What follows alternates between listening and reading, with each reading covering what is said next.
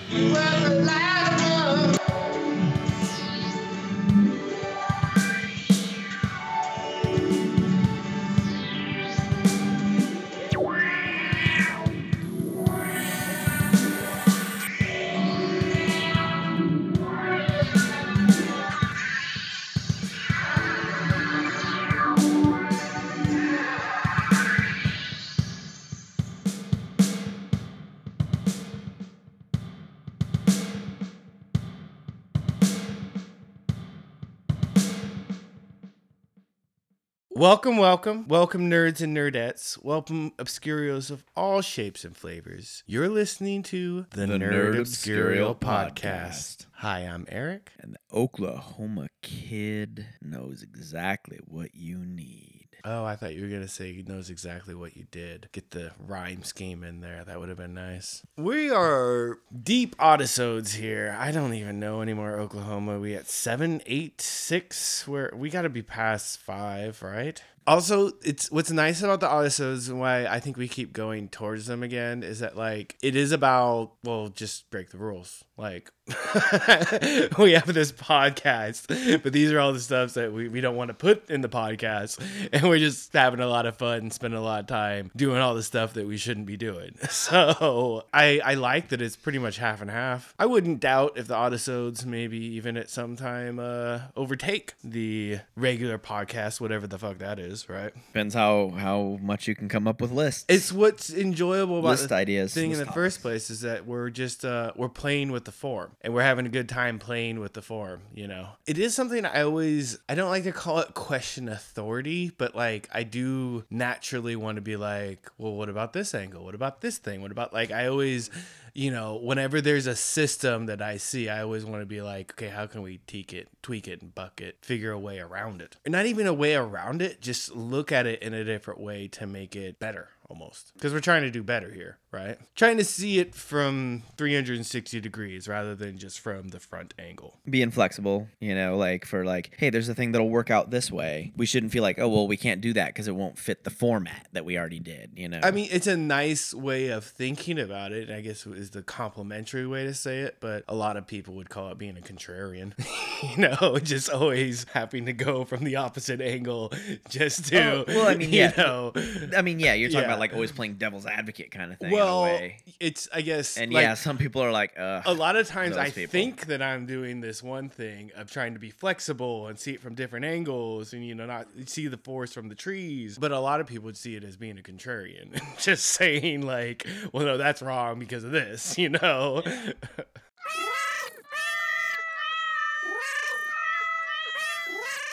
I don't know if any of that's usable. I- Probably I, do is. think there's probably enough there for an intro at least. I think we got an intro in there. Right. Why don't we take a moment and then we'll be back with a segment.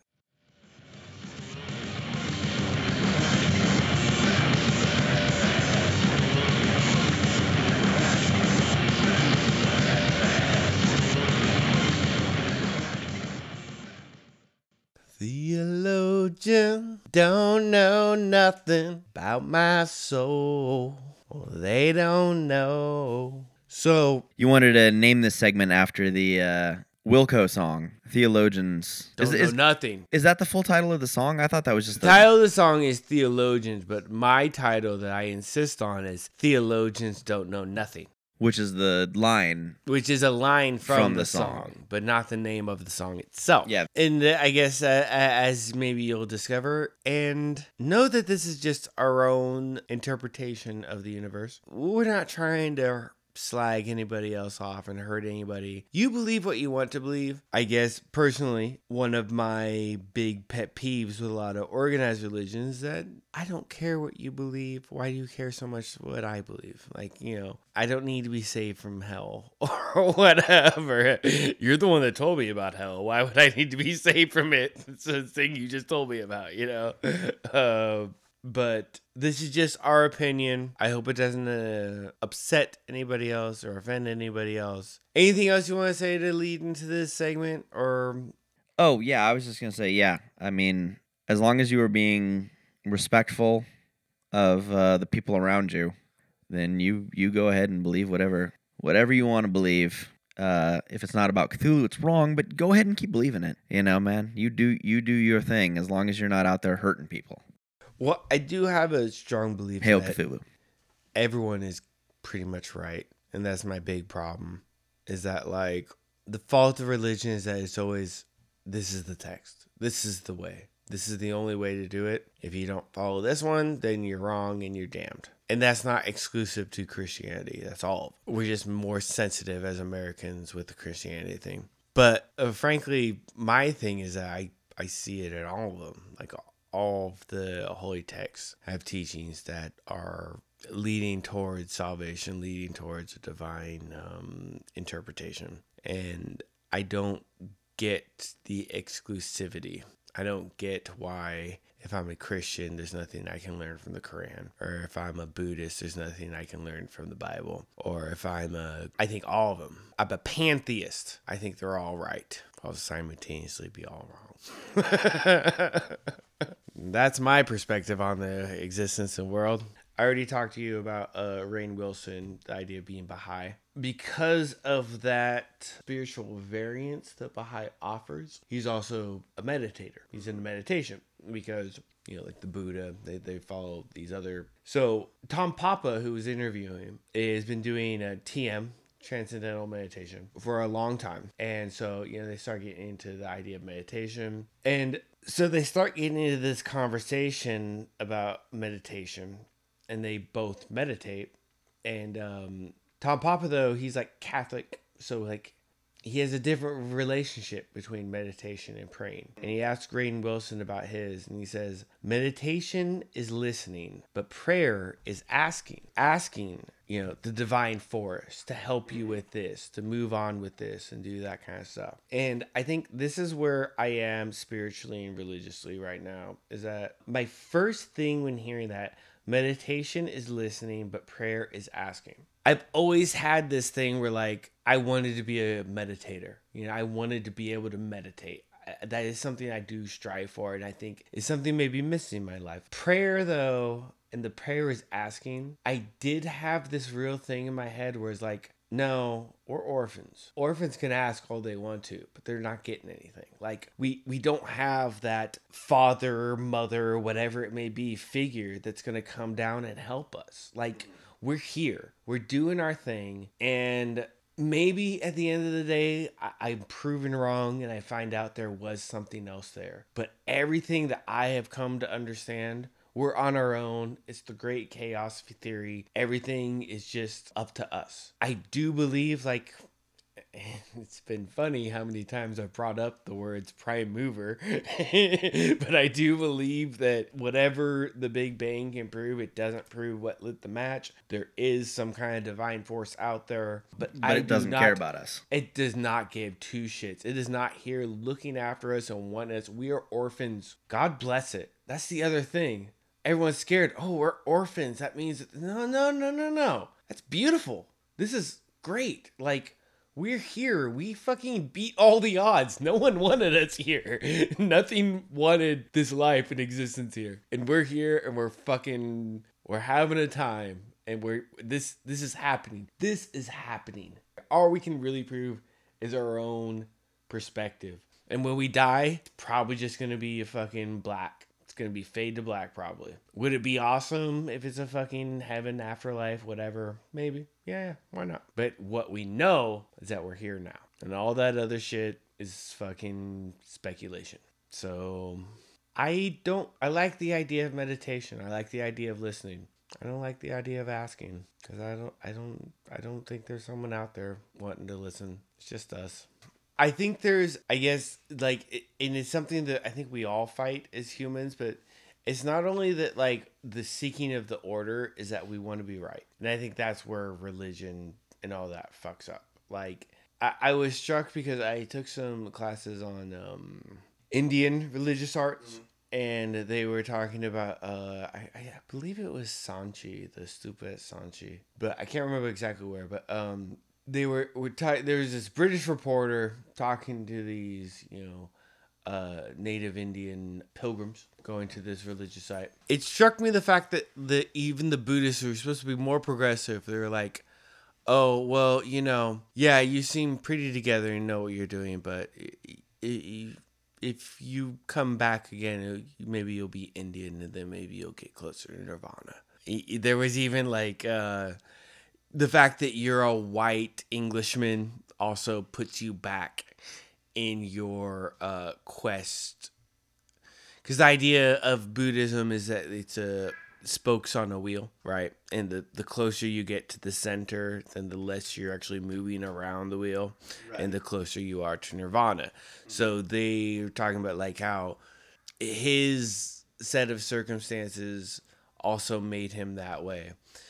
But then let's just talk about religion. The funny thing is is that like maybe I I see there's a frailty in their argument by having that idea, but also at the same extent when I see a Buddhist guru who is white, I do not trust it. you know, I'm like, what the fuck? Like, you know, if you find a, a yoga master in particular who's like super white, I guess yeah, it's just complex. it's one of those things. It's at, at what extent it's like truth should just be truth, right? But on the other side, yeah, that white Buddhist could be speaking all the truth in the world, and I'm just gonna have in the back of my mind like you fucking poser, you fucking appropriating motherfucker. I do think that the, there needs to be that scrutiny though too, because I think one thing proven through time is that people are going to take advantage of other people's faith, and that like it, it's for me in particular, I I can't square, and it's why I can't be really bound to a religion. Whatever I find value in the teachings of Christ, I can't square the fact that these followers of Christ listened to and read about his struggles with the Pharisees and then go to these mega churches. It's like, no, that's exactly what he was talking about. Like, he was exactly talking about these people that you go and put all your money into for their fucking billion dollar fucking foundation and church and all these jet private jets and all this kind of stuff. I think that it's one of the proving factors of my skepticism of any religion is the fact that it's really easy to make a buck. And it's really easy to dupe these motherfuckers. It's really easy to not be talking about spiritual progress or like spiritual um, existence, what it means for our lot here in life, the way that me and you are trying to talk. It's really easy just to say, I got all the answers and I'm going to get rich off of it. So here's the fucking collection plate. You know what I mean? There are things that from all these religions that they are teaching that are on that track of yes, that will give you that salvation, right? And I've actually, it's one of those old Menander uh, was the guy who said, uh, being human, you must suffer human things.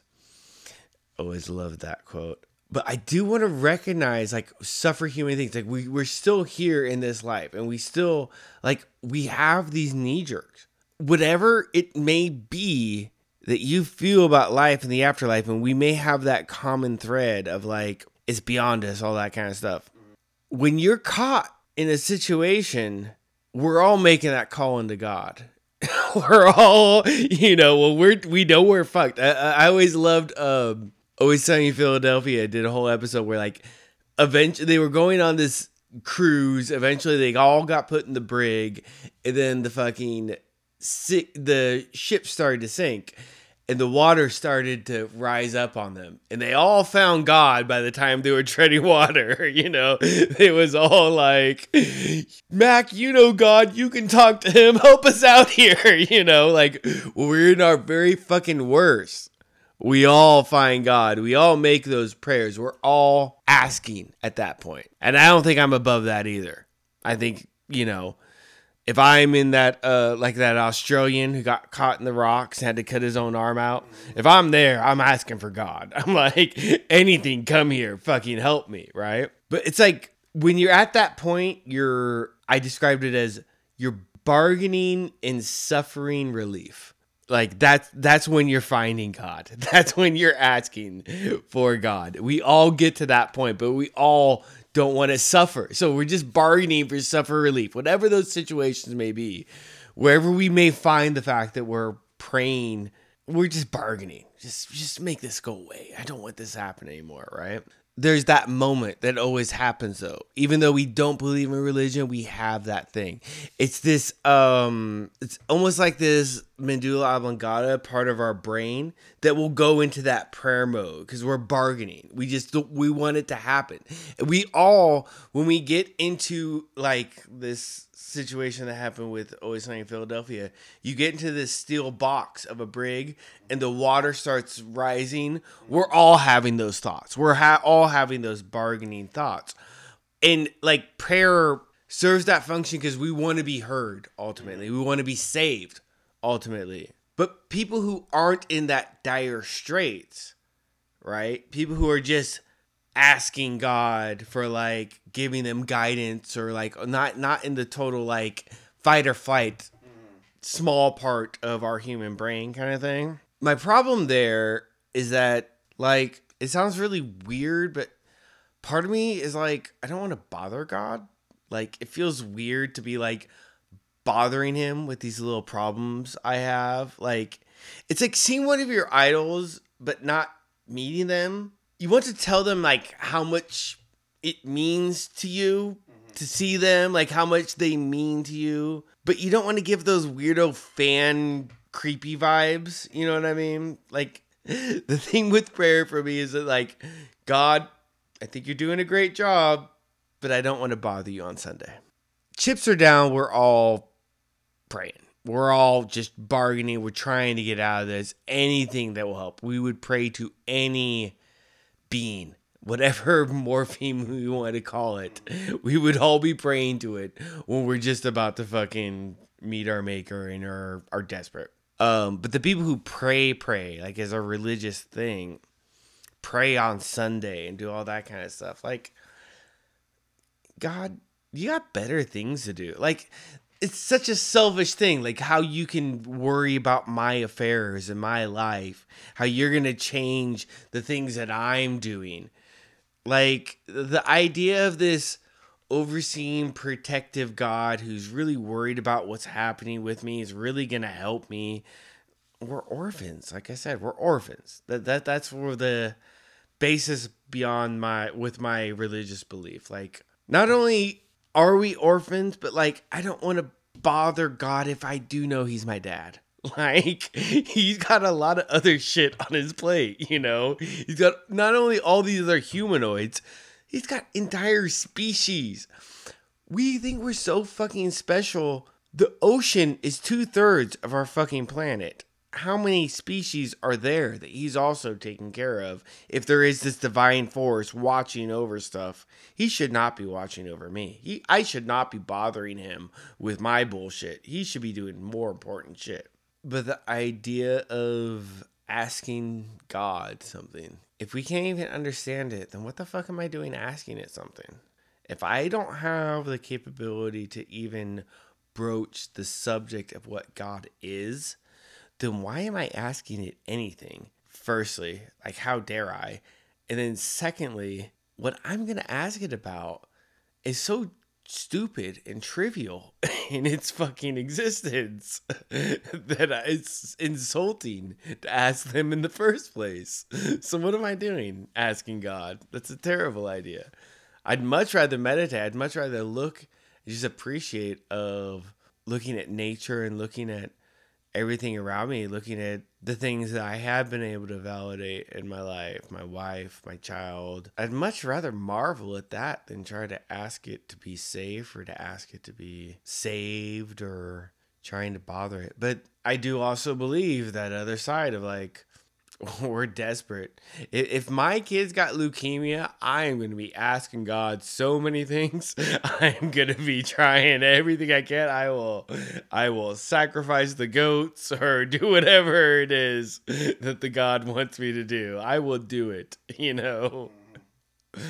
And we all have that in us too. So it's like the funny thing is I can't. It's hard to square. You know what I mean? It's hard to square those two things inside of me that I know at my primordial lowest point that I'm there, but also I don't want to bother him. you know, if there's a religious part of the brain on that side of it, it's like right next to the fight or flight, oblongata, uh, ubla, wala-la-la, right? Like next to that thing of that very instinctual survival kind of thing where that's that's that's where we'll go to and i'm saying however a religious or pan religious whatever it may be i think anybody atheists included always go to that place. Like we're almost hardwired where shit really goes down. We really think we're drowning or something like that. We're all putting that fucking message into god. You know what i mean?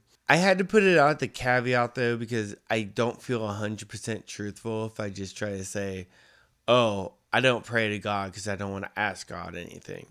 Like it's about 75, 80% of my truth, but I know that 15, 20% when I'm in that survival mode like we all do that like it ain't also just me everybody when they're in that you know 5% percentile of fight or flight fucking survival situation we're all doing that shit you know what i mean but i would say just like day to day without those kind of extreme circumstances on me yeah i'd like to believe i'm of that mindset that I don't want to pray to God because I don't want to bother him firstly and then also we're orphans. We're not we're not we're not children. We're not being sought after and looked after and you know, we're not going to no one's going to go back, you know, and play a game of catch with God.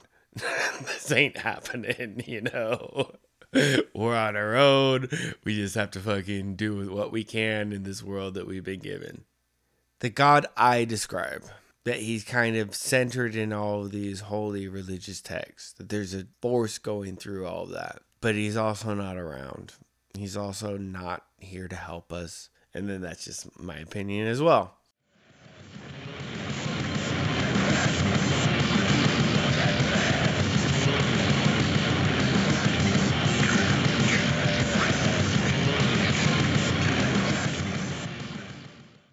Okay, welcome back. We, we were looking for another segment. Oklahoma has suggested this for a long time, and Oklahoma is a good friend.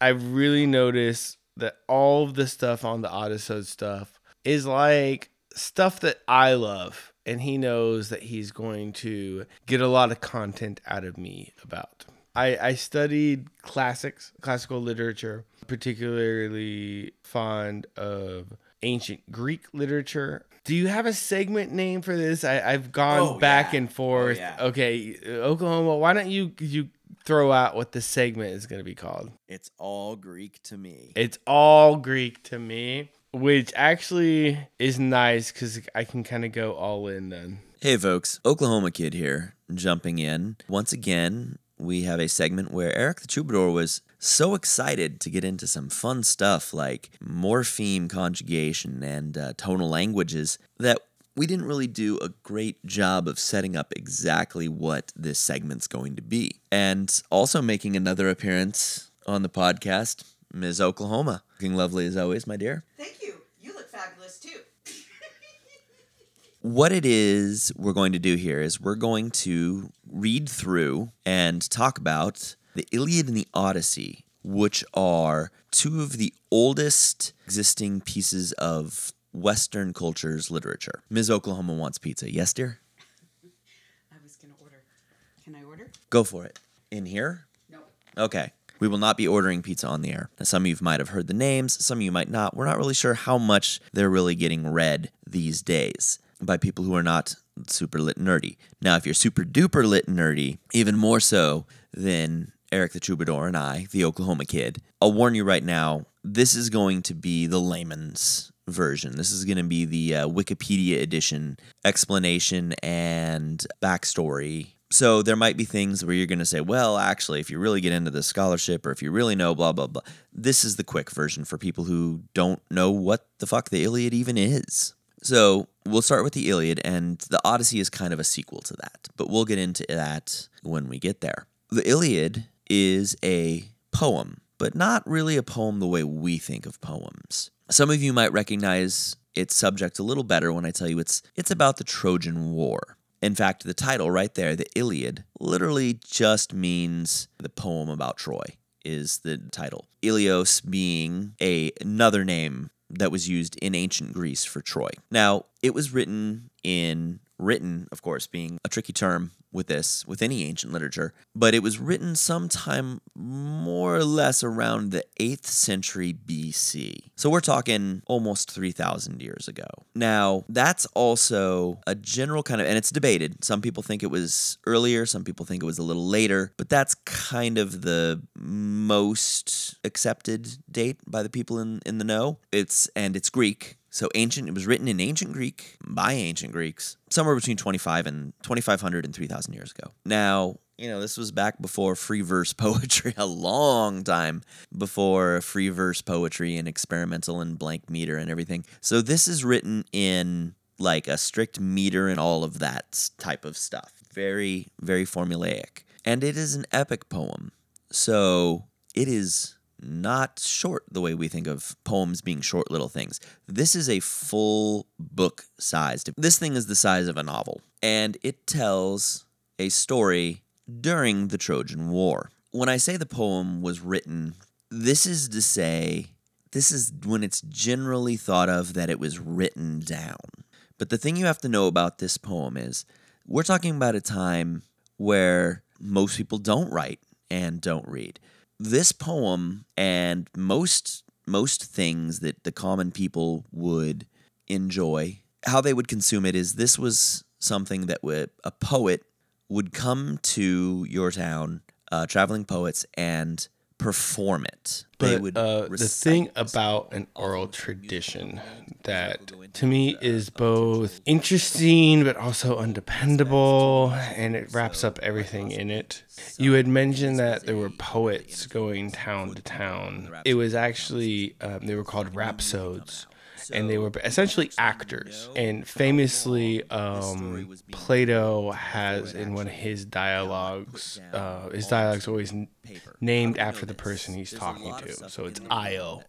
Ion was the name of the rhapsode going from town to town reciting Homer through, you know, the typical Socratic method of, you know, Ion answering all these questions that Socrates would have, and then Socrates kindly finally getting drawn out of him what his opinion is of the whole thing of the use of his art as a rhapsode the analogy he makes which I, has always stuck with me it's a pretty brilliant analogy is that it's like steel rings and a magnet. the divine force is the magnet. whatever this story that creates all of this understanding and uh, anything that we would call religious or something like that. That is the magnet at its core. And it goes through all of these steel rings and these different bodies. Right? It first has to be transferred through whether, whatever authorship we would call it, like at that time. And so that first one, it has the most magnetism, the most pressure to hold everything beyond it, is the person making the art, your Homer, your author, whoever that is. And then the next ring would be the one presenting the art to the audienceship, your your rhapsode, your performer, the one that's getting it to the masses. But then the audience itself is the last ring in that uh, line.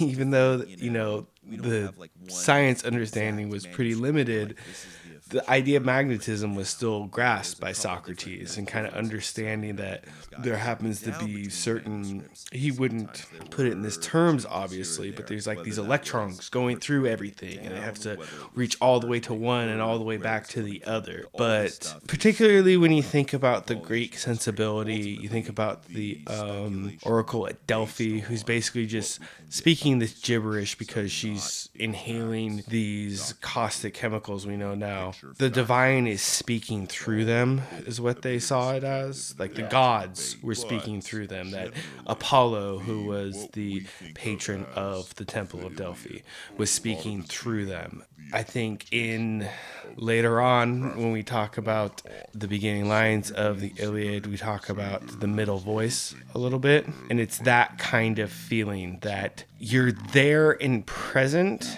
but your agency isn't exactly passive but it sure isn't active you, you're sure not in control like Homer wasn't in control of the words and the how important what he was saying. Like there wasn't this master plan big thing. Especially that link gets weaker when you come to the performer. The rhapsode isn't in control of this. This isn't where how many great understandings on consciousness and divine interpretations of what we actually are here on our earth. All these these answers to these big questions it's not coming from the rhapsode. It's not coming from the performer. And by the time it gets to the audience it's definitely not seated there. It it's seated at the the magnet the magnetism that's drawing all four of them together. So um the question of authorship itself whether this was homer or not within that interpretation of what the text of Homer is and what someone,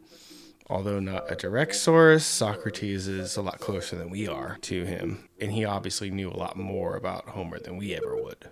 I feel like I'll trust that secondary source that it was Homer. If Socrates and Euripides and Aeschylus and, you know, even people before Homer but after them if they all say it's Homer, then that's the name we're gonna give to it. And names are just names, you know. They're it could have been a real guy, sure, maybe it wasn't.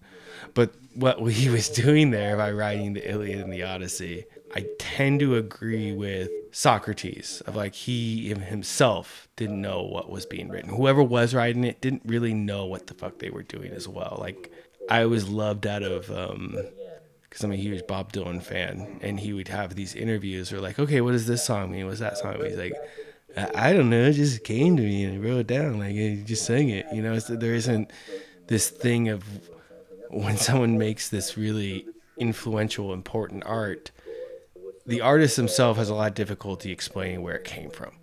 You know, it just feels like you're being taken over by the gods or whatever it may be called. That's how they saw it back then, at least. And I think to this day, we still say that because every rapper is always like, I want to first thank God. Like, there is this feeling and humility in every artist where it's like, even if their their whole art is being big and boisterous, that's why I mentioned rappers because that's their whole thing is about having that pride and not trying to be humble. It is something where you don't know where it comes from. You don't know why it's there. It just kind of lightning in a bottle came out of you and influenced all these people and made this big, huge deal. Maybe there isn't so much agency. So, there was a story point that you'd mentioned in your uh, table setting, and it's something that I kind of wanted to go into later. But if we're gonna kind of bring the cat out of the bag, then uh, I'll make a comment about it here. So th- there's there's kind of a double-sided correction I want to make here. First, I think you said it was 10 years that um the Trojan War was into. 9 was the number because there was an oracle who um basically there there was a snake in the nest of some bird. There were 9 eggs in the clutch. And so it was supposed to be a signifier that after nine years, this is what happened. I think they're at actually eight and a half or something like that. There's still, you know, quite a few months. Something that's important um, for, I think, the context um, to tie it in with, and this is the stuff that I kind of wanted to talk about because it happens in the book itself, but with Briseis. Briseis is the name of what's technically called the trophy, but the slave girl. So this this is the real um, catalyst for the fight between Agamemnon and Achilles.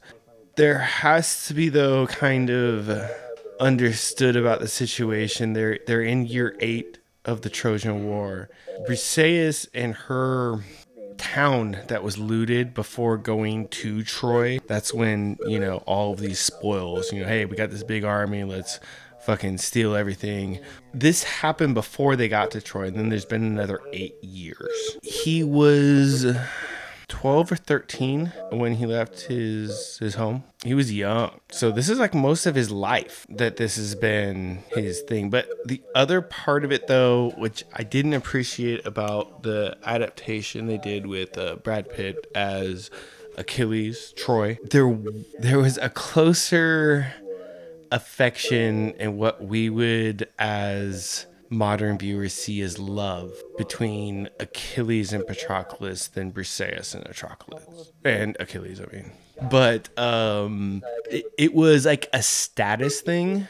It was basically like Agamemnon just took my Bentley, uh, more than a love love relationship kind of. But it's no, it was a captive. It was a slave. That's not to be questioned it's just it's a little bit more complicated than just saying it's like a Bentley, but there's a there's a status thing about it as well, but also like this isn't the way that they try to portray it in Troy. This isn't like a boy meets girl relationship. You know, it's it's a lot more status than what we consider love it, there's a poignant scene where Agamemnon is arguing to the rest of the Greeks because Achilles is one of the first to pipe up and say, "Well, fucking, if we pissed off this um, priest of Apollo, Chryses." But there's a poignant scene where he's trying to say because of course agamemnon's gonna get like the best of the loot and so he's trying to like make this argument of like well, fucking, she's just as good as my wife. You know, she's my she's my wife away from home. You know, like it's she's not uglier, she's not dumber, um, and a very big thing for the Greeks was their ability at the loom and he specifically says, "Oh, she's she's really good at the loom. She's really good at weaving shit." You know, like that's a that was a big value point of femininity for the Greeks. And he brings up all those things of like why it wasn't fair that he had to lose his his trophy. And I think trophy is the best way, at least for me mentally, to kind of it, it sucks and yes, object objectification, get it, but it's uh it's easier for me than some of the other ways that try to explain it because it gets a little convoluted in our interpretations of stuff. That itself, because of that speech and how he describes Chryseis, it, it sets a precedent for what those relationships can be like. That it can be like your wife away from home, you know, that even probably within the slave communities, which that culture was pretty slave driven, they would have had this other place of status than what maybe, you know, the one that's cleaning up your horse shit. So, um, yeah, it's it's a complex uh, thing that I felt like it needs a lot of context in both like for us to understand what the culture of that time was like and then also to kind of not give our own modern biases, I guess is the best way of saying it, on how things were classified and how things were. It, it would be like talking about like your car, like, oh, my baby, you know, it's closer to something like that. Um, yeah, and then the, the, the length of the time that they were together, and then the significance of, you know, like Agamemnon was like middle aged, uh, but yeah, Achilles was young. He was young when he left. And then another thing, Achilles came from a land called Phthia. That was his island. That's where uh, Peleus was king, who was his father. Phthia literally means to wither in Greek. And so it's always one of those things where, because uh, Thetis is a goddess, and there's also a whole reason why Thetis married Peleus, a mortal, because Zeus was uh, sniffing around Thetis, you know, and there was a prophecy that the child of Thetis was going to outpower the father.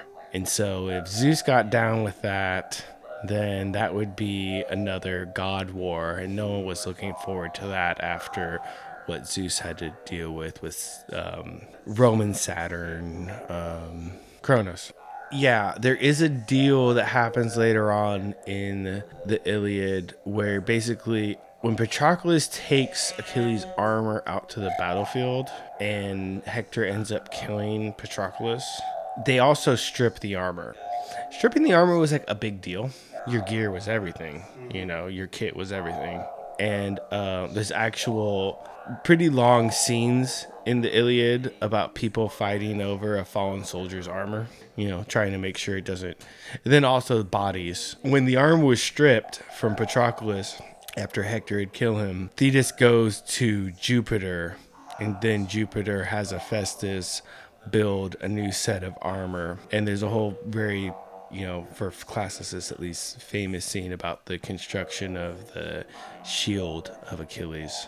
The the armor and the shield of Achilles, all that was a barter because of um, Thetis have to kind of having to object herself to have a child with a mortal rather than with Zeus. Um, and Zeus kind of made that happen to make sure that prophecy wouldn't happen. But then also the reason why he, obviously Zeus had this tender spot and why he got, you know, the treatment in the Styx. And actually, if I remember correctly, that is another secondary source part of the story. So Paris Alexander is his other name. He has two names in the Iliad. Him shooting him through the heel. It's another secondary source thing. It's not talked about in the in the Iliad. Definitely, the Odyssey. I don't think is mentioned. If it is, it's like really in passing. There, there- that's part of the story isn't you know really talked about too much. There's some weird, interesting shit where like Achilles apparently had a son named Neoptolemus and he was old enough by the end of the war to actually join the battle and the fight. And then also, it's like towards the end of the Trojan War, there was a uh, fighter for the Trojans, kind of like the, the equivalent of Hector, because obviously Hector got killed by Achilles, so they needed a new great champion named uh, Black Nem- Memnon. And there's some like fight stuff between those two. But none of that's actually in the Iliad or the Odyssey. That's all secondary source, just interesting story stuff. So that gives some context behind Achilles, Briseis. I guess I do want to, if I, if I had to kind of put some other thing out there for table setting, I think it's really easy to see that, like, you know, this is the story about Agamemnon and Achilles. And there's, you know, some stuff with Menelaus because that's the reason they're there. And obviously, Odysseus is going to show up and stuff like that. But, like, there was also. It, this is like, um, remember the NBA Dream Team? You had Jordan, You had Magic Johnson. You had like the best of the best going against these other people, and they just fucking, you know. But this was the feeling, uh, definitely with the Iliad, and like there's a lot of time given to like Ajax. There's two Ajaxes, but particularly a big Ajax, whose story further progresses that he they're fighting after Achilles dies and gets shot through the, the leg. They're fighting over his armor. You know, we talked earlier how big about armor is and stuff like that. No, actually they're not fighting, they're doing the um the funeral games. And this is actually attested to in the the Odyssey, not these particular funeral games, but uh, the the funeral games of Hector or or Patroclus, you know, happen. Uh, We assume they happened with Hector's side as well. The first instance of um, boxing, pugilism, that was in the first funeral games uh, of antiquity, and they would do all these feats of strength. And there was this uh, foot race that they would do um, for the funeral games, and Ajax was gonna win, but Odysseus like hopped over like a corner. You know, he's the one that's always got all the, the plans and can, you know, outsmart people and stuff. He hopped over like a corner kind of thing and then ended up winning the foot race just by like a hair behind Ajax. Ajax got really sore about all that. He felt like Odysseus cheated him and that he was because he was also like the strongest. He was that was Achilles' thing. He was strong. He was fast. He was the creme de la creme. He was Jordan. So who's gonna replace Jordan? And Ajax felt like he was the rightful one to that. Distraught by his loss, he has his own little sub story where he ends up going like crazy, and it's one of those things of like divine influence, like madness comes down and storms him, and he ends up going out and killing all of the cattle, thinking that they're other Achaean soldiers, particularly going to try to kill Odysseus because he had been wronged so much. And uh, I mean, it's featured well in tragedy, so of- course he kills himself at the end. That's how tragedy goes. but um, each one of these guys out there had subplots. They had side stories. They had other things going on. These were like the best warriors, warrior princes of all the area, and they all got their special time. And actually, what's funny is that the second book of the Iliad, it's called the um the list of ships, I believe. And it's literally just naming about where every ship is from that came to this Trojan War. And the thing it reminds me of is the um it's not it's not I like that old time rock and roll, but like that same kind of general genre. Huey Lewis. Huey Lewis has a song where he'll like mention all the different towns. That there's a song that he does like that, and that's what it reminds me of. It's just like you're naming all the towns you could possibly go into, and every time like your town gets mentioned, you're like, yeah, they mentioned our town, man, far out. um, and that's what the Book of Ships is about a list of ships. But that is important because they would take it from town to town. Oh, I did want to mention that uh, Menelaus is from Sparta, actually. That's his kingdom. Now, so the shooting in the leg thing is not in the Iliad, but like I remember it being pretty clear in the Iliad that it's like It's very clear that you he's know going he's gonna die. Yeah, Well, and that's why I mentioned about the Phthia thing earlier. There's the idea of that, like, you could either stay here and fight and get infinite glory and be remembered for all time and have someone in the year 2022 be talking about you. Or you can go home and you can wither away at your farm and never be heard of again and have no one have any idea what the fuck you were. And uh, it was a very big thing with the characterization of Achilles. It was very much so that what he was struggling with when he decided to stop fighting because of his quarrel with Agamemnon and to watch the Trojans start kicking their ass and be there on the sidelines. That's the thing he was quarreling with. We talked about how the word wrath was the first word of the story. Ultimately, it wasn't like the decision was made for him. It was because of the death of Patroclus that his wrath he just became unhinged. And you know, there's points when when he's going like full bore Al Gore. He's just fucking to the hilt, just going crazy on the Trojans. Because of all of his death and destruction, there's a fire that started and it starts going into like tributary, a little river or something next to it. And then it starts to become in the demigod world again. And they're like, what the fuck, dude? like you're destroying everything around here. Like, you know, he starts uh, pissing off demigods and starts really getting so nuts that like even more divine forces than the mortals are starting to make points about that wrath over consuming like a fire. A fire was the best analogy for it but it was like the fire on top of the river. That's how hot it burned kind of thing. That it was how it's described is that it's like a um like an oil fire that there's literally flames coming off of the water itself. This kind of supernatural kind of fury. And especially thetis being like a nymph and her having her own demigod kind of correlation and that connection with Achilles. It's just an interesting interweaving. I always thought his his wrath was actually the reason. Like I think it was always still kind of undecided in the intellectual Achilles self on what to do there. And that he had this like support from his mother, Thetis, who was like it reminded me a lot actually of what they did with Superman. It, you know, there's this moment that he's talking to Diane Lane, and she's like, "You don't owe these people anything." This is all paraphrasing, but it's kind of like the gist of what she's talking about in this scene. It's like you don't have to do this. You don't. You don't need to be that guy. You can go and be happy somewhere else, and you can just run away from all this.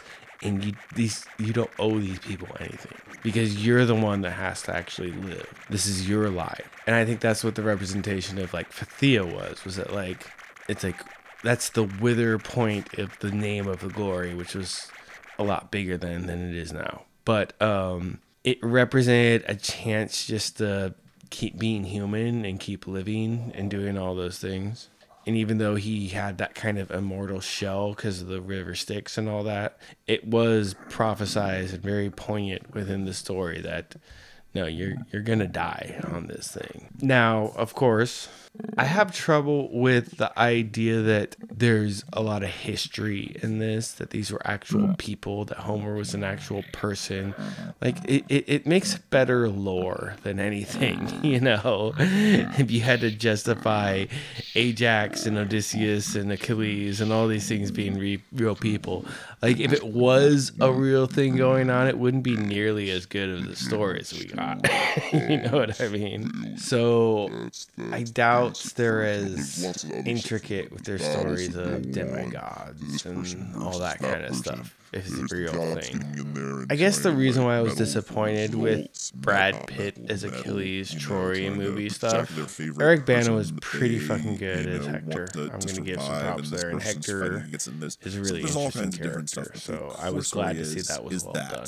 But um, you gotta keep a lot of the fantastic if you want to be true to the story, the Homer story, you know, the original story. So now that we've gone through all that, I think that's that that kind of sets us up at least. You should have a general idea of what it is uh, we're talking about here. So uh, back to the show. So, so it's really hard for me to figure out where I'm supposed to start here because public there's so many places to go to. I got a translation over here by Richard Lattimore, and Have you read other versions, like other other people's translations? well, of course, Would you say this is the best one? Oh, In your yeah, okay. This this would be the thing that I was gonna say about this.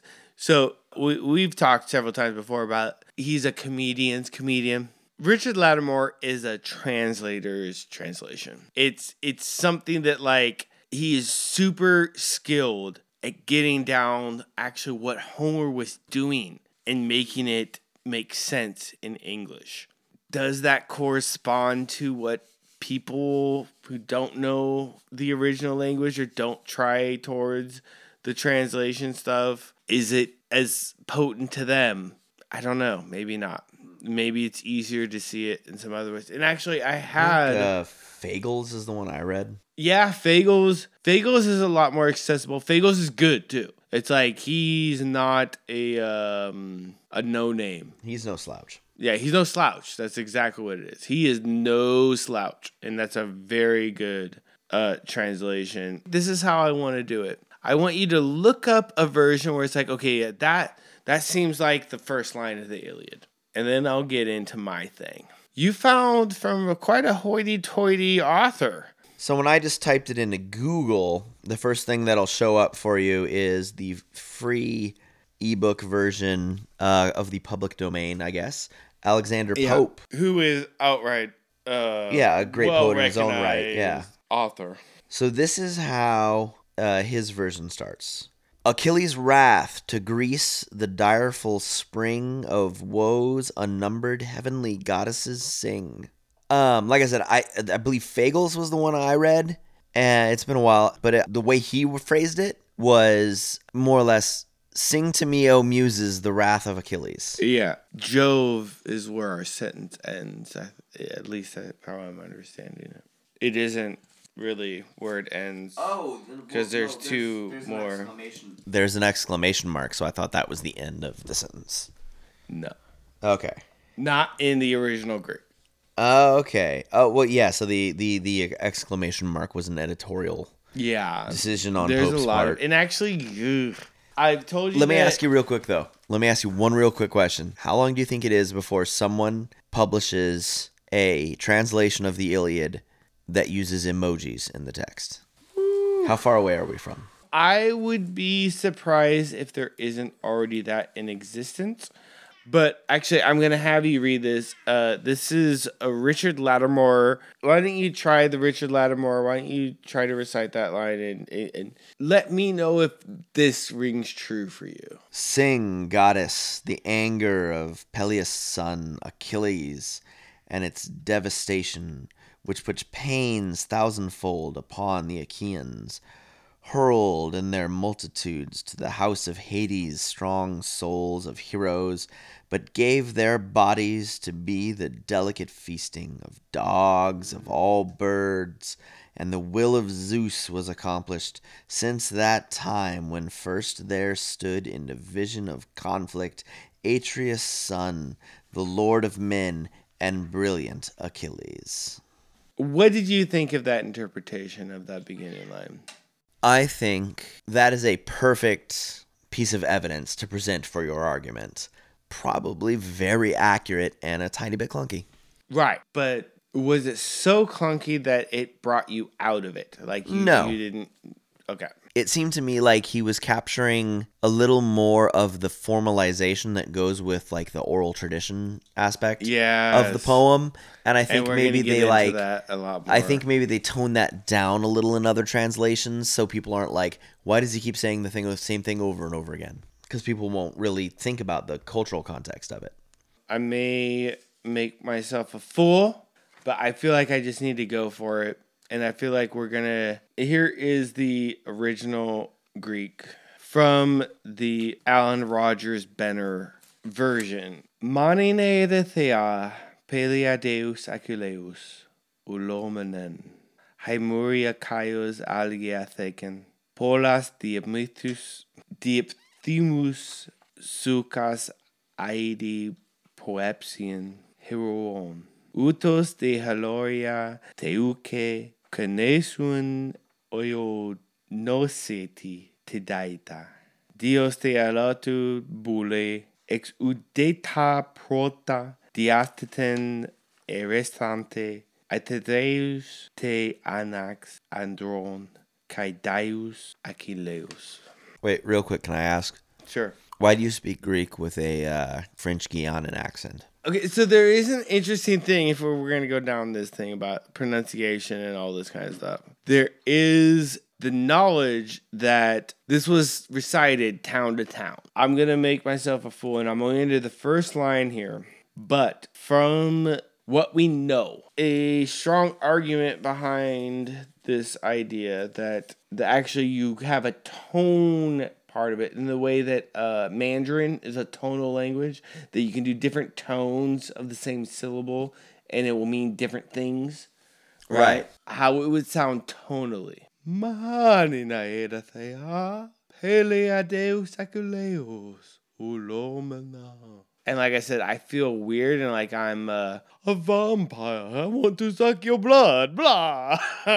you know, I do not know how accurate or historical that would be, but tonally, that would match closer to maybe what a Greek citizen in a town. It wouldn't hearing from a necessarily be rap those show. tones, but it would be something in that ballpark in terms of this is what that sounds like with tones. So, unfortunately, I feel like the first thing we're gonna have to go through is some grammar. Great way to kick it off. It's a great way. I have so much to talk about grammar. um, so the big thing, the important thing is um in order to really understand the text is to understand that syntax doesn't fucking matter at all because they have what's called a declension.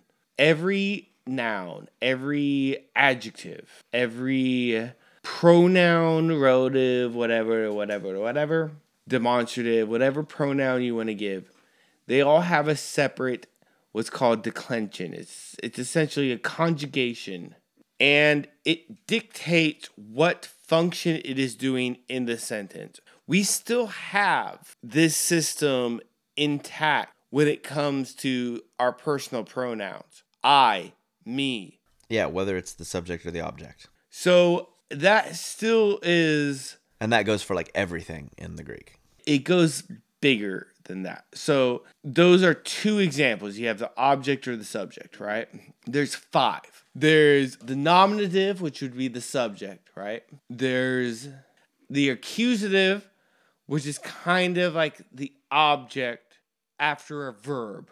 There's the genitive, which is like the object of a preposition that has to do with possession. So um, the ace of spades, there's the dative, which would be um, an indirect object. So I gave Susie my money. Susie is the dative. Susie is the indirect object. The money is the direct object. I is the subject. Gave is the action verb. And then there's the ablative. and um, we'll just not concern ourselves with that right now.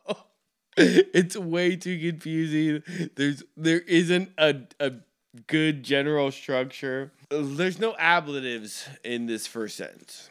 So we don't even have to deal with that right now. Just take it out of your fucking mind. It's there. We need to know about it, but it's it, we don't have to worry about it. That's about declensions. Why I'm talking about all this, why this matters, why you went through this great fucking grammar nonsense with me. It liberates the author to put a sentence in any fucking form they want to do it in. Syntax makes no difference at all. Typically, uh, actually, this is a great demonstration, right? Typically, you would have to have an adjective be right next to its noun. The first line and first word of the second line of the Iliad. Mani, the first word of the Iliad. The first word of the second line, ulomenen. Those are attached to each other. You had four words in between those, but those are the two that are connected to each other. It's important to understand this because Lattimore said, Sing goddess the wrath. Pope, the wrath of Achilles. Sing goddess. The first word is wrath. We go through four words and then ulomenen, the word that connects with wrath, Which means destructive mm, the destructive wrath. But in between those two, you get goddess sing the destructive wrath of Peleus' son Achilles. if that you're trying to make as literal as possible, that's that first line. Goddess, but the first word is wrath. And this is the other thing that's important. First words matter. Wrath sets a tone. The Iliad is about an addiction to hate, and wrath is the first word. And then on the second line is terrible. And you can just just listen. I thought you said it was destructive. destructive, destructive, terrible. You know, like um, but just listen to like how it flows together. Mani naeda thea, pelia deus achileus ulomanen. Like the way that mani ulomanen. When you connect those two phonemes together, there's something moving back to the oral tradition. Like this was supposed to be spoken out loud, and that's why I keep on saying it, even though I'm mispronouncing so many words. It's supposed to be spoken out loud. Those two words together and the coupling of them. When you say wrath, you have all these words, and then ulominen. It's there's like this lightning striking, seeing the flash, and then hearing the thunder. you know what I mean? Yeah. yeah. Again, you, you just there's no way to translate that proper proper. Like there's for me at least always ulominen was always this word where it's like when it was said like there was a weight that you heard behind that word like there was this thing where it's like oh shit like and this whole It just got real.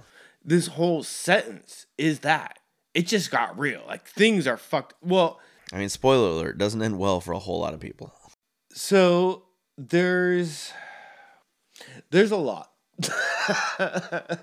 it's so hard. I don't know where to pick my fucking lane here. Like I totally want to go like total nerd just be like every word, let's talk about every word going on here. Let's like get into it, man. And then there's also like, oh my god, nobody gives a fuck. The first line, those first words, okay, I do want to say something important. So, maning is the first word, wrath. Wrath. Really important. And the whole story is about Achilles' wrath. Yeah. And it's actually a lesson about wrath. It's a lesson about hatred. It's a lesson about um let's just go word for word. okay, so wrath, very important, terrible. That's connected those two things are with each other. Aeda thea. That's the, the two next words after. Aeda is the second person imperative. Sing. Okay. You're telling somebody to sing. To sing, yes. Hey, you sing. Hey, you sing. Thea being the subject of who should be singing, goddess. But what's important here, this is the singular. This isn't plural. So plural would mean muses. Yeah, All like you said, muses sing. In the original Greek, it's just goddess. Singular. You have to assume he's talking to Calliope, which would be the muse of heroic poetry, heroic and epic poetry. Yeah. Pelea Deus Achilleus. Epithets are super important to the Greeks. Pelea Deus means son of Peleus, who put countless suffering Achaean, Achaeans and the many strong souls of strong heroes sent to Achilles. Hemuria Kaios alge atheken. Atheken. That verb in particular, oh shit, it's an aorist. Ah, fuck, we have to go do that too. Okay. Do you want grammar? Do you want content? Which which do you need right now?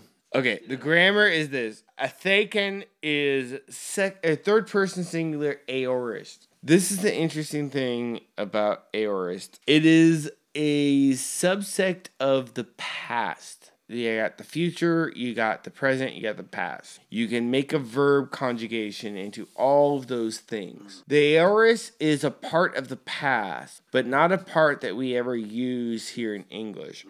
So you have the perfect, you know, I did something. You have the imperfect, I was doing something. The aorist, what it reminds me a lot of is the middle voice. Athaken. So the idea is that um Achilles, hey muri Achaios, like he sent countless sent though like placed, right?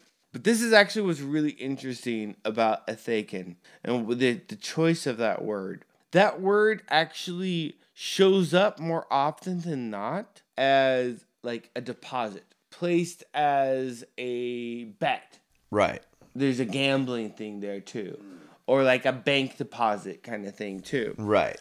So, but there's this feeling of like a down payment. And it's just interesting where if you think about it by using that verb in particular, because there's a lot of verb when it comes to placing, putting down, sending to. By using that one in particular, there is kind of a vibe of like Achilles was paying a debt and the Dedicaans were that debt. You know, like his wrath, everything that happened, this was the deposit. This was the debt being paid for what happens in the rest of the story that you're about to hear. I always found that word in particular very fascinating why it was used there. Okay, so uh, Paulus, I did say heroon. It's the strong souls of heroes who are sent to Hades. There's also an interesting thing there too that it says Achaeans. Yeah, but So it's that's, not that's talking the about- common thing of, of it is that they're they're called Achaeans. And like I said, Danaans, D A N A A N S. I know I pronounced that incorrectly, but those are the Trojans. Most times they're called that. They aren't called Greeks and Trojans. But it's interesting. It says the souls of Achaeans sent. He's an Achaean. So this first sentence is interesting because it's talking about talk about that. It, it's saying you know, hey goddess, tell the story about how Achilles' destructive rage sent all these soldiers on his side to the the afterlife. Yeah. It's like it's not Yeah. even talking about like here's this guy who's this badass soldier, but this really isn't about the people he killed. It's about the people he No, but it's killed. important. It's important though. That that is astute, and it's very important because because of the Diostatun Astrastante strife, and Diastatun is like separate. So like they're separated by strife, and then the last line is son of Atreus, Agamemnon, king of men Right. and Dios, godlike, is the God king, interpretation. yeah. Because Dios is shorthand for dear to Zeus, Achilles, Achilles. So your last line is, you know, the son of Atreus, the king of man, obviously Agamemnon, and godlike Achilles, but separated with strife. The words right before that. But what's interesting, two lines above that, Deus detelioto bole, the will of God accomplished, is the most direct, easy way to explain that sentence. But right before they talk about this is actually all about Agamemnon in Achilles fighting and all the people that had to die for that. They said like Zeus wanted it in the first place.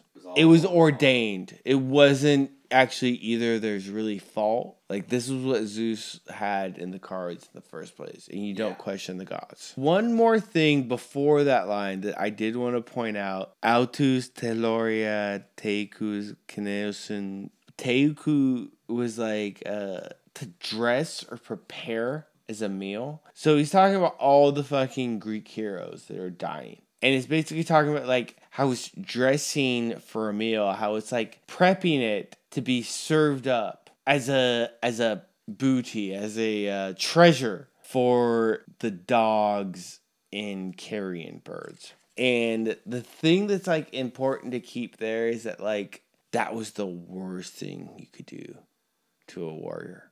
If you're a warrior, you died in a great fucking battle with someone who is equal to you. And fucking you just you came up short. You, you had bad luck with you, whatever it may be. You died there and then you got a fucking funeral pyre and you had, you know, people collect up your bones and a monument to you. Exactly. You were a grunt. You were left on the field to get eaten by vultures. No, even worse. you were thrown over the Raped by John Mayer. you were thrown over the city walls and eaten by dogs and carrion. But I do like the fact that it's it's the idea of um he sent them the Achilles personally sent them to be he he sent them dressed like he was a chef sending them over the into the realm where dogs and uh, birds would pick their flesh. There's like an agency there, but then right after that is just what Zeus wanted. You know what I mean? like just how Zeus. We're getting into content now. We're out Zeus of is into some weird shit. Well, it's it's just a funny thing where it's putting all this agency on Achilles at first, but then also getting him off the hook. And it's like, oh man, shit went down, fucking all this stuff. And that's, that's what Zeus wanted. I would say if there are two words that define the Iliad, mining, wrath, because there's there's shit where like Achilles is burning rivers. like he goes fucking hog wild. And then Ares or Onste, as it's put in here. Strife. These are the two major themes. And both of those words are in that first sentence. And like you get a roadmap but one of the things that I really did enjoy, if we just want to go like, you know, kind of off book and not talk about actually what's happening in the words here, I found so enjoyable about going back and reading Greek was that like I would just get lost. That one sentence was a labyrinth in itself. And there is something about like the declension system and having the different you could put in any order. Syntax means fucking nothing. It doesn't mean shit because you have the end of the word. That morpheme is going to tell you what's going on. So you could have this entire sentence and you can have the first word and the last word connect with each other. And it's going to make sense even though they're that far separated. You can have 10 lines in between your fucking adjective and your noun. It was very fun for me i just want to say at the end here to kind of go back. It's very i get a lot of pleasure out of going through these texts because for me it is it's definitely like a puzzle you're putting together. But also it's like looking at the forest from the trees like you need to look at each word how all of it comes together. Like how that line like thinking about the oral tradition of it that actually there was like four five hundred years that passed between the idea of it being there and it actually be put down on papyrus that we have an actual evidence of this is how it was. So like oh, four five hundred years? We can barely think about the last 10 years. How long that is? How much things could have gone through change? How oh, important the oral tradition was to actually get it there in the first place but then also how much it probably corrupted it. Why don't we take a moment? Soup's on people The Nerd Obscurial podcast is a Gadzooks and Nerd production. That's Gadzooks, G A D Z O O K S. Find us on the web at gadzooksanerd.com slash meow. Yes, meow. M E O W. If you liked the music, you can find more at gadzooksanerd.com slash fields. That's fields, F I E L D S. The Nerd Obscurial podcast and its contents are, except for the Steal This Joke joke, the wholly owned and copyrighted property of Gadzooks and Nerd. So don't go stealing any of it, except, of course, for the Steal This Joke joke, or we'll have to sick Big Pretzel on you. Any works, products, concepts, or otherwise intellectual property not owned by Gadzooks and Nerd, mentioned or discussed in the Nerd Obscurial podcast, are done so under fair use for the purposes of commentary, critique, and obviously comedy. So please don't sue us because we can't actually sick Big Pretzel on anyone. The views, ideas, opinions, and beliefs expressed in the Nerd Obscurial podcast are solely those of its creator and your esteemed host, Erik the Troubadour, and do not represent the views, opinions, or beliefs of any individual or entity named, referenced, or alluded to in this podcast, including but not limited to Rainn Wilson, Leonard Nimoy, The Wizarding World of Harry Potter and its parent companies, The Buggles, me, the Oklahoma Kid, Brad Pitt and his parent companies, Alexander Pope, Bob Dylan, my wife and her parent companies, the great state of Oklahoma, and of course, all cats everywhere on the internet. Hail Cthulhu.